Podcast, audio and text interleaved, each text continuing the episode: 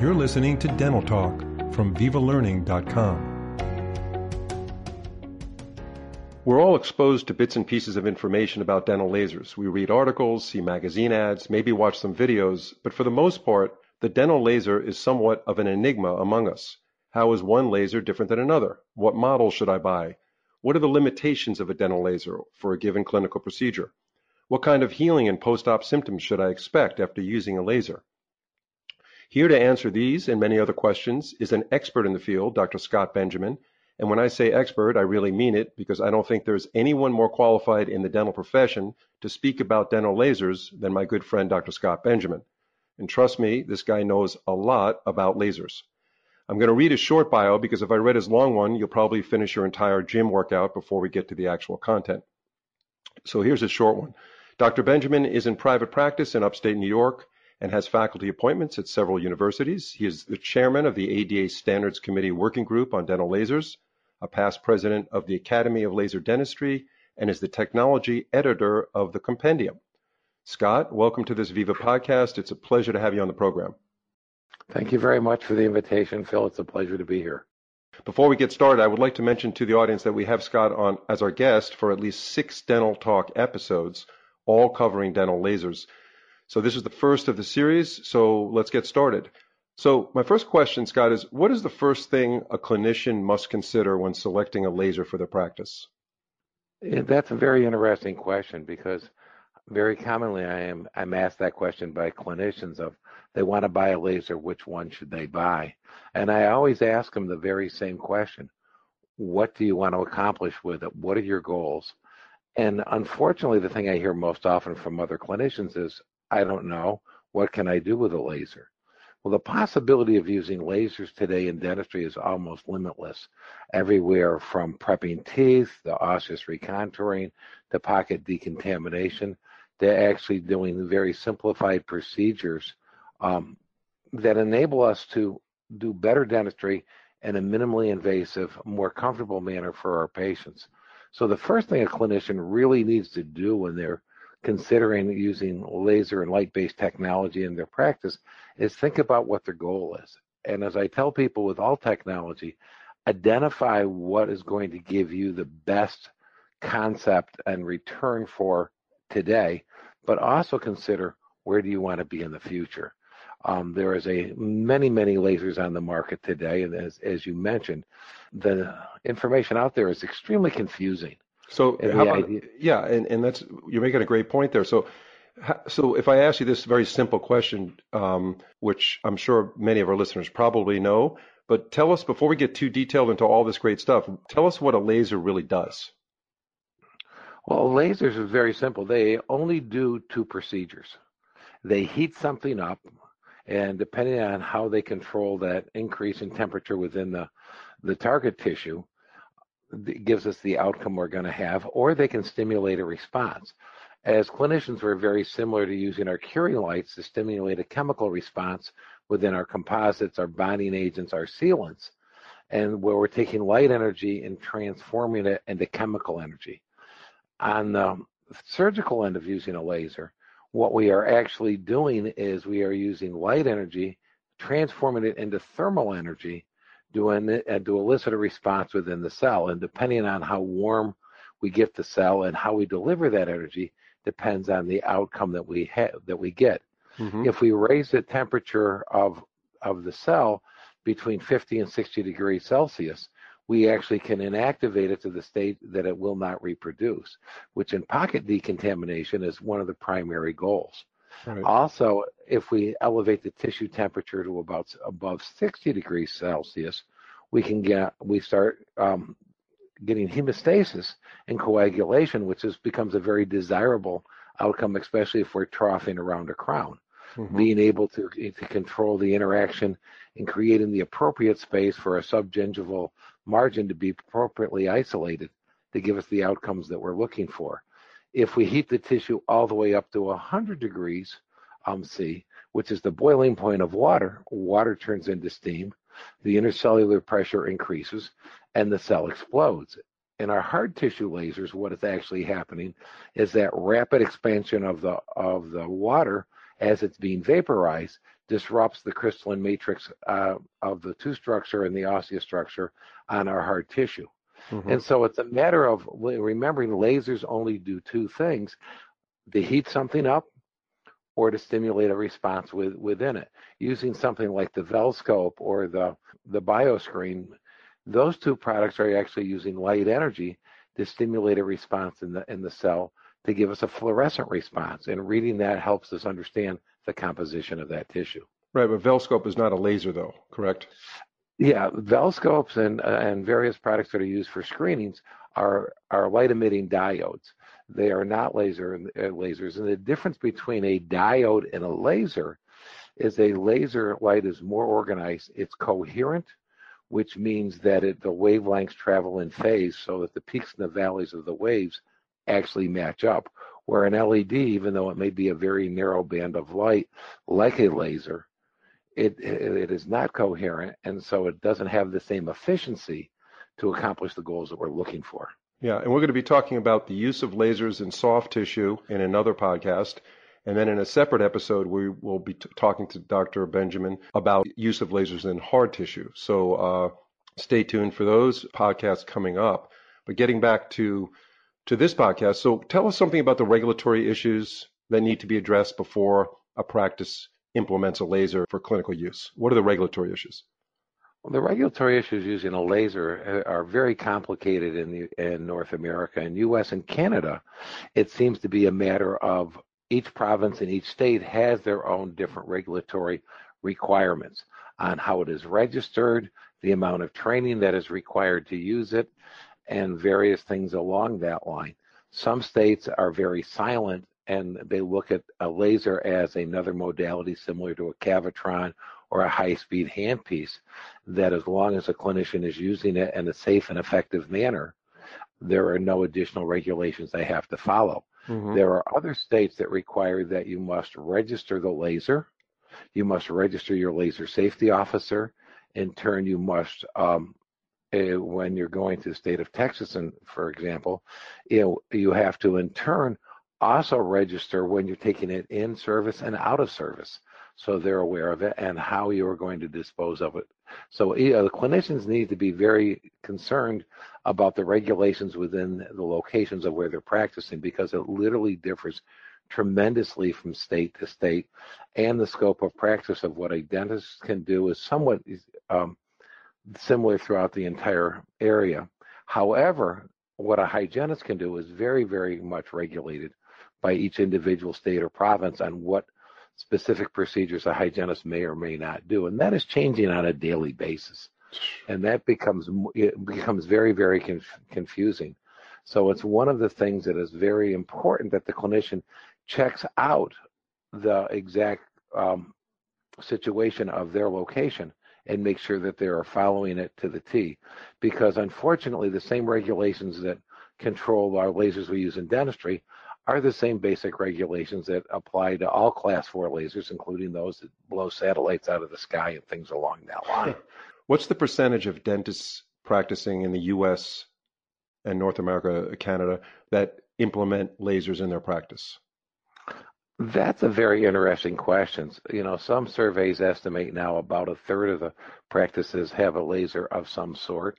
Now, the bigger question is even those practices that have it, what percentage of them are actually utilizing it to its appropriate capacity. Right. What I see all too often is a is a clinician will will buy a piece of technology, never get the appropriate education, and then it sits on a shelf and doesn't get used to the, its maximum potential, which is a basically a disservice to the patients as well as a disservice and a, a, to the clinician themselves. Now, do you think that the heavy regulatory issues is like a barrier to uh, a roadblock to getting more dentists to use this? Um, I don't think the regulatory issue is as big of a concern as the educational issue. Unfortunately, presently there are only two dental schools in the United States that actually require a laser competency to graduate Midwestern University in Arizona and Midwestern University in Illinois. And you're, you're designing other, you're designing those curriculums, correct? Yeah, I've been working very closely with those universities and actually designing the curriculum and actually being in the clinic overseeing the students in those two clinics. Mm-hmm. Um, where they're requiring a competency. But again, it's a matter of a, a didactic as well as clinical knowledge. Why is why why are dental schools not teaching this? Well, part of the problem that we have with dental education today is the curriculum is already overpacked. And trying and schools themselves have had a really difficult times getting true scientific based information. And it was very fortunate that the, the farsightedness of the deans of those universities um, you know, had approached me, had come to actually one of one of my training courses, and and were astounded that for the first time they were actually hearing science rather than marketing hype. And there is so much confusion out there and misstatements that are being made that universities are, are basically holding back, and which is which is a major disservice to their students. And this is something that is changing very slowly uh, presentation I did at ADEA, the Dental Educators um, Association, a few years ago it was very intriguing. I was asked by the deans of several schools of when in the curriculum should a laser be introduced. Um, should we wait until their final semester senior year where they have the greatest clinical skills? And they were shocked by my response that no, lasers need to be introduced first semester freshman year. Wow. Because wow. Uh, preclinical. Because, Exactly. Understanding the composition of, of, the tissue, the target that the laser energy is being aimed at, is more important than actually the technique and the procedure itself. As part of our anatomy, physiology, biochemistry, we're taught all about the structures of the tissue, but we're never really focused on the chemical composition. It just, it just seems to me that lasers have been around for so long, they're not new, and they're not taught in the dental schools for the most part, except for two schools where you help design the curriculum. And they're so effective. And we'll learn more about that in, in, in the podcast that we're going to be doing with you. It's just surprising to me that this is not something that's been adopted by the dental schools and, and dentists are using regularly in their office. Another intriguing effect along that line, there are more dental hygiene schools that are actually incorporating lasers into their curriculum today than there are dental schools. Uh, the state of Wisconsin, for example, their state education department actually has mandated that the dental hygiene schools must include laser education as part of their curriculum. And here's here's um, my here's my next question. Actually, what are the educational requirements for laser use by the dentists and their team? Can you review that briefly? Well, under the ANSI regulations or the uh, the ANSI standard um, Z136.3, it is recommended that all users of class 4 lasers, whether we're in healthcare, commercial, defense, must have device-specific hands-on training. This is the type of, of questions that will be asked in any sort of medical legal situation. That is different than the Dental Practice Acts of the state. Unfortunately, in the ANSI standard, we do not have any, as one of the the people that that help write these these standards, we do not have any hours specified of the amount of hours that are being that are required for training. And part of the reason is that in the medical world, laser education is part of the specialty training of plastics, um, dermatology, gynecology. So the laser utilization and education is part of their specialty training. And so on the ANSI standard, we, we have we have talked about and we actually listed that was recommended that every person who uses a class four laser must have training on that device that is a CE qualifying course, meaning that it would be the the presenter or the organizer of the course would be um, an organization that is recognized by the AGD, the Academy of General Dentistry, the ADA CERP program, or CODA the Commission on Dental Accreditation, which is where dental schools fall in. And this is the whole concept. Now, every state has different requirements in their Dental Practice Act. The state of Texas requires that all hygienists that use it must have 12 hours of training on lasers, out of which three of it must be a clinical participation type of course being being provided in the standard CE format. Okay, um, so, the state of it. so do some of the laser companies provide quality education that fulfills these educational requirements when they're trying to sell a laser? Is that a good place for a dentist to go, even though their sales? Obviously, sales is a big part of it. The question they should be asking is what type of education is provided? Is it CE qualified? Is it a participation course? Um, is there a hands-on component to it? These are all questions that should be asked by the, the clinician looking to acquire um, a laser for their practice. And this is a very important concept. Um, you know, uh, you'll oftentimes hear our laser is simple, so simple to use. You can learn how to use it on the internet, mm-hmm. which doesn't meet any of the ANSI requirements of education, but it's something that is very, very commonly stated out there. What's the acronym the, ANSI stand for? It's the American National Standards Institute. Um, which is the um, basically they make all of this the American national standards across the board in a variety of areas, and laser is just one. Lasers are just one component of it. Right now, in per- though a periodontal postdoc program shouldn't lasers be a big part of their education with the soft tissue aspect? It absolutely should be because I believe that one of the most valuable things we can do with a laser is pocket decontamination to literally facilitate an environment that will help the soft tissue reunite back to the tooth structure. Um, is that after the, is that after scaling and root planing? That, exactly. Okay. And the, and this is the whole idea. And unfortunately, very commonly today, is education tends to be segmented into various components. And treating periodontal disease, as we know, is a multimodal approach. It is not just one component by itself. You don't buy a laser and throw everything else away.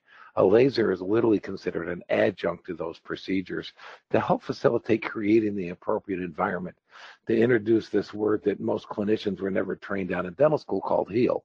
Mm-hmm. And the idea is we want to get our patients into a into a position where we can get the appropriate healing with soft tissue and with our hard tissue is to create the right environment to facilitate a minimally invasive and hopefully, again, an environment to help facilitate um, the appropriate response that we're looking for. And how, how does a dental practice develop the appropriate workflow for laser care? Well, one of the things that when it, with like with all technology, I always tell clinicians to go back to third grade. Think about how they wrote a book report: the who, what, why, where, when, and how, and literally walk through with their devices. You know, who are they going to use it on? Where are they going to use it? What is the appropriate ergonomics that are going to be involved in that? How is it going to be reprocessed between patients? How is it going to be appropriately located in the operatory? All of these things become important when in the procedure that the laser is utilized and how does it help facilitate that? And more importantly than anything else is to explain to the patient why the laser is the appropriate modality to use in their situation. So always just going through a, a, trial run with how would this work into my practice? How would this work into my everyday workflow becomes an extremely, extremely important part of successful implementation. And and that's something that oftentimes gets overlooked. Right. I was going to I was going to ask on, on those CE courses that you were talking about, is workflow part of that? Because that's more of a kind of a practice management type thing. It, well, it, it needs to be, but it needs to be intermixed all the way through the program. Again, understanding what is the appropriate location and how do we safely position the device in the room. One of the big safety considerations when acquiring a laser is each laser has what is referred to as the nominal hazard zone which is the distance you have to that everybody with within that distance from the device have to follow very special safety requirements. And that's been one of the biggest drawbacks in the university environment. Has been many of these have nominal hazard distances of 30, 40 feet, mm-hmm. um, and which in the open bay environment of a dental school doesn't work very well just because of the amount of people that are would be occupying that space. And so a clinician really needs to identify where they want to use it, what procedures, and how this fits into their workflow appropriately. Yeah, that's that's that's really excellent information. So um, we're going to end this podcast uh, episode now, but we are going to bring you back, and it'll be a great segue because the title of the next episode that you're going to be doing with us, and we're excited about that, is laser safety considerations with laser utilization and we'll be doing that in a future podcast. Thank you so much, Dr. Benjamin, for your time. Your information is invaluable, and uh, we look forward to having you on soon. Yeah, as always, Phil, it's a pleasure working with you.